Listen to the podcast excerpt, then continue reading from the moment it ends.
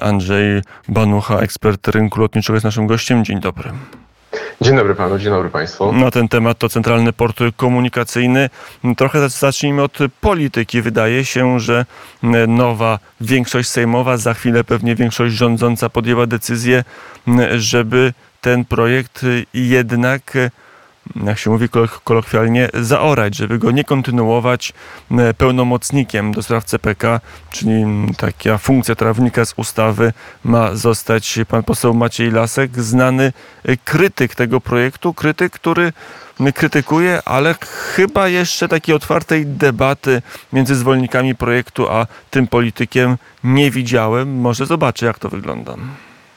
E, no właśnie, to jest bardzo ciekawe, co się, co się dzieje, proszę Państwa, dlatego że rzeczywiście e, no chyba nie ma zgody co do, co do tego projektu, dlatego że tutaj nie będę oszukiwał, że niedawno widziałem wypowiedzi nawet polityków ze strony na przykład PSL, którzy, którzy jednak sugerują, że projekt powinien być kontynuowany, natomiast tej zgody nie ma. I tak jak tutaj pan redaktor wspomniał, rzeczywiście są takie osoby, które wydaje się, że są zdecydowanie przeciwko temu projektowi. I um, rzeczywiście pan poseł Lasek wydaje się być taką osobą, która jest przeciwna, a rozumiem, że tutaj pan redaktor wspomina o tej osobie, dlatego że no niedawno była taka informacja medialna, e, wypłynęła, że pan Lasek no, podobno jest planowany jako nowy pełnomocnik do spraw CPK. No i jest to ciekawa historia e, w związku z tym, dlatego że e, no, pan poseł powiedzmy dał się poznać w wypowiedziach no, skrajnie anty-CPK. E, na Twitterze nawet używał takich hashtagów, e, cytat stop CPK. I więc tutaj rzeczywiście e, wydaje się, że ma dość taki bardzo konkretny pogląd. W wywiadach udostępniał informację, że no, zdecydowanie CPK nie powinno powstać, powinien być rozbudowany Modlin i Okęcie. Mm, natomiast tutaj pan wspomniał też o debacie. Ja pamiętam taki wywiad z panem posłem Laskiem w, na portalu Forsal, tam pan poseł wspominał o tym, że e, no, brakuje debaty. E, w internecie, internet bardzo szybko na to odpowiedział i od razu zorganizował redaktorzy różnych, różnych kanałów internetowych, między innymi pan Igor Jankę, e, zaprosili pana, pana posła Laska do, do debaty właśnie w odpowiedzi na ten, na ten wywiad. I tutaj zgłosił się pan Maciej Wilk, który jest byłym członkiem zarządu do spraw operacyjnych lotu w latach 18-23, obecnie jest członkiem zarządu E, do spraw operacyjnych kanadyjskich linii lotniczych Flair Airlines. E, no i e, z tego co wiem, i to, to wiem również właśnie od Igora, no niestety pan Lasek nie był zainteresowany taką rozmową. No i przed paroma dniami również była taka debata w internecie, na, na portalu właśnie Twitter, że może powinna się odbyć debata w takim razie polityk versus polityk, no bo tutaj rozumiem, że polityk versus ekspert to nie bardzo, ale polityk versus polityk. Mm, no i tutaj dałem taką propozycję na, na Twitterze, e, gdzie zaprosiłem do debaty pana ministra Chorałę, czyli, czyli dzisiejszego pełnomocnika do spraw CPK, no i właśnie przyszłego, prawdopodobnego przyszłego pełnomocnika do spraw CPK, pana, e, pana posła e, Macieja Laska. Pan, pan pełnomocnik Chorała od razu powiedział, że jest gotów do debaty, pan poseł Lasek nie jest gotów do debaty, więc, więc myślę, że tutaj mamy dosyć taką dziwną sytuację, gdzie gdzie z jednej strony powiedzmy jest e, zdecydowana opinia anty-CPK, e, jest wypowiedź w mediach, że brakuje debaty, ale w momencie, kiedy jest organizowana debata zarówno z ekspertem branżowym, typowym menedżerem, jak i z politykiem powiedzmy na e, odpowiednim, na adekwatnym stanowisku politycznym, tak, bo mówimy o tym samym stanowisku, no tutaj tej debaty nie ma, więc dosyć taka specyficzna sytuacja. Mm, specyficzna, nie chce, nie ma debaty, będzie być może decyzja polityczna, aczkolwiek są politycy w nowym obozie rządzącym, czy przygotowującym się do objęcia rządów, którzy nie byliby tak jednoznacznie krytyczni e, nie wiem, czy to jest pocałunek śmierci być może, ale mówi się o byłym ministrze infrastruktury Cezarym Grabarczyku jako o polityku, który no, różne historie z nim się wiążą, ale jest raczej politykiem merytorycznym i raczej nie ma ideologicznego zacięcia, tylko no, opiera swoje decyzje na faktach i analizach. Tak, zgadza się. Tutaj warto przypomnieć, że pan e, minister e, Cezary Grybarczyk, kiedy był jeszcze właściwie ministrem za czasów e, Platformy Obywatelskiej, no, w latach 2000, o ile pamiętam, to było 2007, tak, 2015, to właśnie pan, e, pan minister wtedy opracowywał e, ten model całego, wtedy to się nazywało Centralny Port Lotniczy, tak? ale on również wtedy zawierał ten komponent kolejowy. Co do zasady to był niemal identyczny projekt, jak jest dzisiaj, tylko się trochę inaczej nazywał w tamtym czasie. Tak? I, i wtedy pan, pan minister e, ten projekt jakby wyciągnął na wierzch, dlatego że to jest projekt, który tak jak też z panem redaktorem rozmawiałem po poprzednim spotkaniu, to jest stary projekt jeszcze z lat 70. Rządy SLD były bardzo mocno zdeterminowane go zrealizować, ale to była słaba finansowa, sytuacja finansowa państwa nie dało się. No i pan, pan minister Gebarczyk ten projekt ponownie wyciągnął na wierzch, tak żeby go już zrealizować. Było bardzo duże konsorcjum firm doradczych pod przewodnictwem e, PWC ale nie tylko, tam były jeszcze inne firmy doradcze. Wtedy została do, opracowana dokładna analiza uzasadniająca de facto w swoim wyniku powstanie tego, tego całego konceptu centralnego portu lotniczego, wtedy łącznie, czyli lotniska plus element kolejowy. E, no i tak, no i poseł, poseł Grabarczyk wydaje się być zdecydowanym e, e, zwolennikiem tego rozwiązania, dlatego że no właśnie argumenty merytoryczne za tym stoją i nawet jeszcze niedawno gdzieś szukałem takich wypowiedzi właśnie pana, pana posła, E, no i okazuje się, że już w czasie, kiedy było to dzisiejsze CPK powołane, mam na myśli tą konkretną spółkę, która to organizuje, tak? czyli już po 2015 roku, kiedy ten projekt był realizowany, spółka co do 2017 roku, również e, pan e, poseł Cezary Grabarczyk w tamtym czasie, czyli no już za czasów powiedzmy ostatniej władzy, wypowiadał się w mediach konkretnie, że jest zwolennikiem tego, tego projektu, jest za tym, żeby ten projekt był zrobiony, więc tak jak pan redaktor mówi, wydaje się, że Pan, e, pan poseł Cezary Grybaczek jak najbardziej ma dokładną wiedzę, no i wydaje się być nawet nie tyle, że zwolennikiem, no bo to są takie pozytywne wypowiedzi, ale osobą dobrze zorientowaną w tym temacie. Z czego wynika, że jest zwolennikiem? Bo, bo powiedzmy sobie szczerze, brak debaty wynika z tego bardzo często, że no nie ma ani jednego eksperta, który jest stanąć do debaty przeciwko CPK, bo nie ma ekspertów, którzy są przeciwko CPK. No tak to wygląda.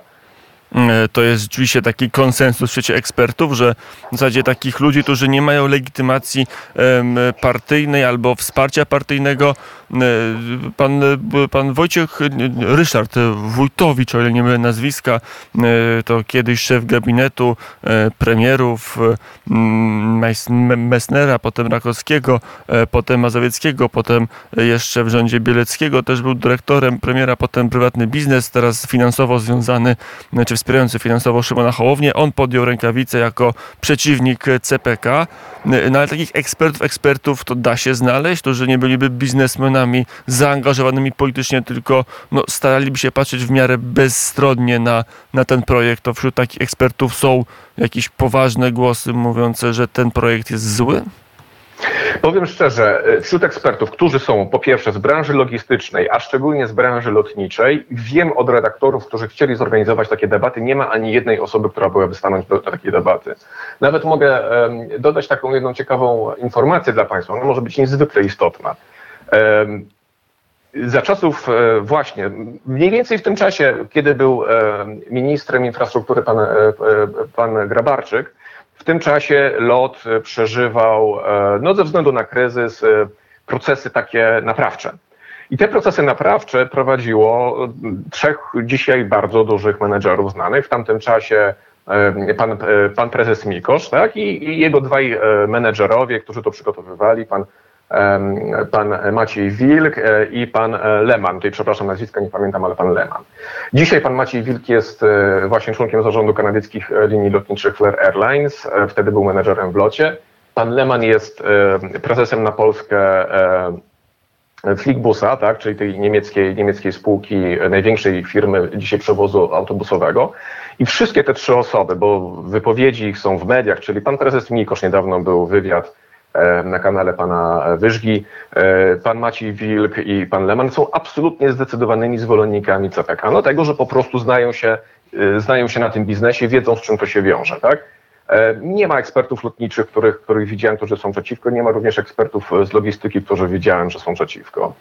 Mm, a mamy także deklaracje polityczne, które pokazywałyby, że jednak ta debata merytoryczna, że ten y, ilość argumentów merytorycznych za kontynuowaniem i budową CPK, mm, być może z jakimiś zmianami, ale, ale nie zmianami koncepcji czy idei, mm, no także się przebija. Mieliśmy e, wypowiedź typowanego na nowego ministra infrastruktury polityka PSL-u, wiceprezesa tej partii, który powiedział, że w zasadzie co wycofanie się z tego, z tego projektu byłoby bardzo kosztowne. Co by się stało, gdyby w tej chwili jednak pełnomocnikiem został pan Lasek i projekt zostałby utopiony i zaorany? Ile by to nas wszystkich jako państwo, jako społeczeństwo kosztowało? Szanowni Państwo, to jest, e, na pewno by nas to kosztowało bardzo dużo i to są, to są dwa rodzaje kosztów. Gdyby dzisiaj zatrzymać cały projekt CPK, ale powiedzmy szczególnie lotniska, bo tutaj podzielmy na dwie rzeczy, czyli mamy jeden to jest komponent kolejowy, drugi to jest komponent lotniczy. Komponent kolejowy to jest ten, który jest zdecydowanie najdroższy. To jest obciążenie dla, mm, do, dla budżetu państwa do 2030 roku około, dla komponentu kolejowego, to jest około 60 miliardów złotych rozłożone na 7 lat, czyli to jest mniej niż 10 miliardów złotych rocznie na komponent kolejowy, e, przy czym e, ponad drugie tyle, ponad drugie tyle to są, to są wkłady finansowe Unii Europejskiej i, i inwestorów, tak? Czyli tutaj mówimy o takim, o tym, że de facto państwo wkłada połowę i drugą, a otrzymuje, czyli mniej więcej połowę, połowę wydatku na kolej i otrzymuje a otrzymuje dwa razy więcej. Natomiast jeśli chodzi o lotnisko, to jest dużo większe wyzwanie, dlatego że lotnisko jest de facto głównym generatorem zysków dla państwa. I tutaj mówię o zyskach podatkowych, o zyskach e, w miejscach pracy, dlatego że ta, ta analiza Kerneya, e, która została opracowana, która mówi o 330 tysiącach miejsc pracy w związku z CPK do 2040 roku. To jest właśnie lotnisko i całe łańcuchy dostaw, które są związane z rozwojem całego ruchu lotniczego oraz te 90 miliardów dodatkowego PKB to jest również właśnie lotnisko. Tak? To jest potężny generator, to jest potężny generator PKB i w ogóle wytwórczości. E, logistyka, rozumiemy, tak? No i te 200 miliardów dodatkowych wpływów budżetowych, to jest również lotnisko, czyli de facto jakby możemy powiedzieć, że koszty to są utracone przychody, utracone przychody budżetowe około 200 miliardów złotych, niemalże bilion e, złotych PKB do 40 roku, kilkaset tysięcy miejsc pracy. To jest, to jest rezygnacja z tego hubu lotniczego bo to nie jest tak, że dzisiaj, jeżeli zostawimy Modlin i Okęcie, to będzie to, co mogłoby być CPK. Nie. Znaczy my dzisiaj nie mamy hubu, a to ma być hub. To są dwie, dwie, zupełnie inne rzeczy. Ale druga rzecz to są konkretne koszty, które się z tym wiążą. Na dzisiaj zainwestowano um, około 3 miliardów złotych e, w organizację CPK i to, to są wydatki związane właśnie z wykupem działek. Tutaj powiedzmy sobie e, wprost, to nie są wywłaszczenia, to nie jest przymus, to jest wykup, to jest dobrowolny wykup tak, większość mieszkańców tych terenów po prostu dobrowolnie się zgodziła i zgłosiła do tego wykupu. I, I, to jest takie lwia część tych wydatków, które zostały poniesione, ale również to bardzo duże wydatki projektowe, bo tutaj mówimy o potężnych, to jest bardzo, bardzo duże wyzwanie. Tak? Jakby koncepcje architektoniczne, wszelkiego rodzaju e, terenowe i tak dalej, badania terenowe, to są bardzo drogie rzeczy, one zostały przeprowadzone albo są prowadzone, są zakontraktowane. Ale jest jeszcze jedna bardzo ważna rzecz, która jest naprawdę wylaniem dziecka z kąpielą. Dzisiaj do samego lotniska Wspominałem o kolei, że kolej dla budżetu państwa to jest około 60 miliardów złotych do 30 roku, ale lotnisko to jest tylko 5,5 miliarda złotych, dlatego że lotnisko jest warte 46 miliardów złotych, ale z tych 46 miliardów złotych całej wartości lotniska tylko 8,5 miliarda złotych to jest wkład Skarbu Państwa, z czego 3 już zostały poniesione i tylko 5,5 zostaje do dopłaty. Więc na dzisiaj mówimy, że zostało 5,5 miliarda złotych dopłaty i mamy to lotnisko, E, albo inaczej zmarnujemy te 3 miliardy złotych. Natomiast jest jeszcze jedna bardzo ważna rzecz, to jest właśnie, że te dodatkowe pieniądze, których nie pokrywa Skarb Państwa, no to w lwiej części pokrywa inwestor prywatny Vinci, tak? To jest ta francuska spółka z dominującym akcjonariatem e, amerykańskim, która, która wkłada, wkłada pieniądze i ona de facto miałaby zarządzać tą inwestycją. No i e, wyrzucenie tego dealu oznacza, że no jest wyrzucenie tego dealu również tej umowy, z potencjalnej umowy z tym, z tym inwestorem. No i powiedzmy sobie szczerze, no nie wiemy, czy ten inwestor będzie zainteresowany później, bo no zaufanie się traci raz, prawda? Jeżeli dzisiaj pokażemy, że jesteśmy niepoważnym państwem, po około dwóch czy trzech latach rozmów z inwestorem się wycofujemy de facto bez powodu, tylko po prostu z decyzji politycznej, lądujemy na etapie, no może, może trochę będzie za mocne słowo, ale trochę republiki bananowej, gdzie jesteśmy gotów, e, jesteśmy jako państwo gotowi zrezygnować z bardzo poważnych rozmów prowadzonych przez wiele lat, tylko dlatego, że po prostu pewnym osobom się coś odmieniło. Mm, to teraz mm, na koniec pytanie, mm, właściwie na ile jest tak, że kto zyska? No bo to jest to pytanie, które sobie pewnie eksperci, ale też my dziennikarze zadajemy, starając się zrozumieć całą historię dookoła CPK, poza polityką, no pewnie jest jakaś ekonomia. Ktoś, jeżeli ktoś nie zarobi, czy jeżeli my nie zarobimy, a nawet stracimy, no to ktoś inny zarobi i nie straci. Równanie jest równanie, Tak. muszą dwie, dwie strony muszą być równe. Na pewno tak. Ja powiem, na pewno powiem, kto, e, kto straci. Na tym stracimy my, na, na tym stracimy PKB, na tym stracimy miejsca pracy, na tym straci bardzo mocno LOT, nasza główna linia lotnicza, która się bardzo szybko rozwija, która w ciągu 10 lat zwiększyła o 100% liczbę pasażerów, zamierza zwiększyć do 2020 roku e, liczbę pasażerów o 70% i te plany są całkowicie realne, bo tylko w ostatnim roku, również e, w tym roku o kilkadziesiąt procent wobec ubiegłego roku zwiększy liczbę pasażerów. Tak? Na pewno straci lot, straci możliwość rozwoju. Natomiast e, kto na tym nie straci? Na tym przede wszystkim nie stracą właśnie zagraniczne e, porty lotnicze i zagraniczne linie lotnicze. Tutaj mam na myśli szczególnie niemieckie porty lotnicze. Mam na myśli tutaj Frankfurt, Monachium, czyli główne centra przesiadkowe, jak i właśnie huby e, cargo, czyli tutaj już jest więcej, bo hubami cargo są zarówno Frankfurt, jak i Monachium, jak i również Drezno, który jest typowym hubem cargo. Dzisiaj nasze cargo w 80% przechodzi przez właśnie porty, porty niemieckie, niemieckie i holenderskie, tak? E, A nasi pasażerowie e, dolatują, dlatego że lot się już dławi na Okęciu, nie może więcej tych połączeń uruchamiać, dlatego że nam brakuje slotów, tak jak mówiliśmy, jest 600 slotów, wszystkie są zajęte, już więcej połączeń się nie da uruchomić.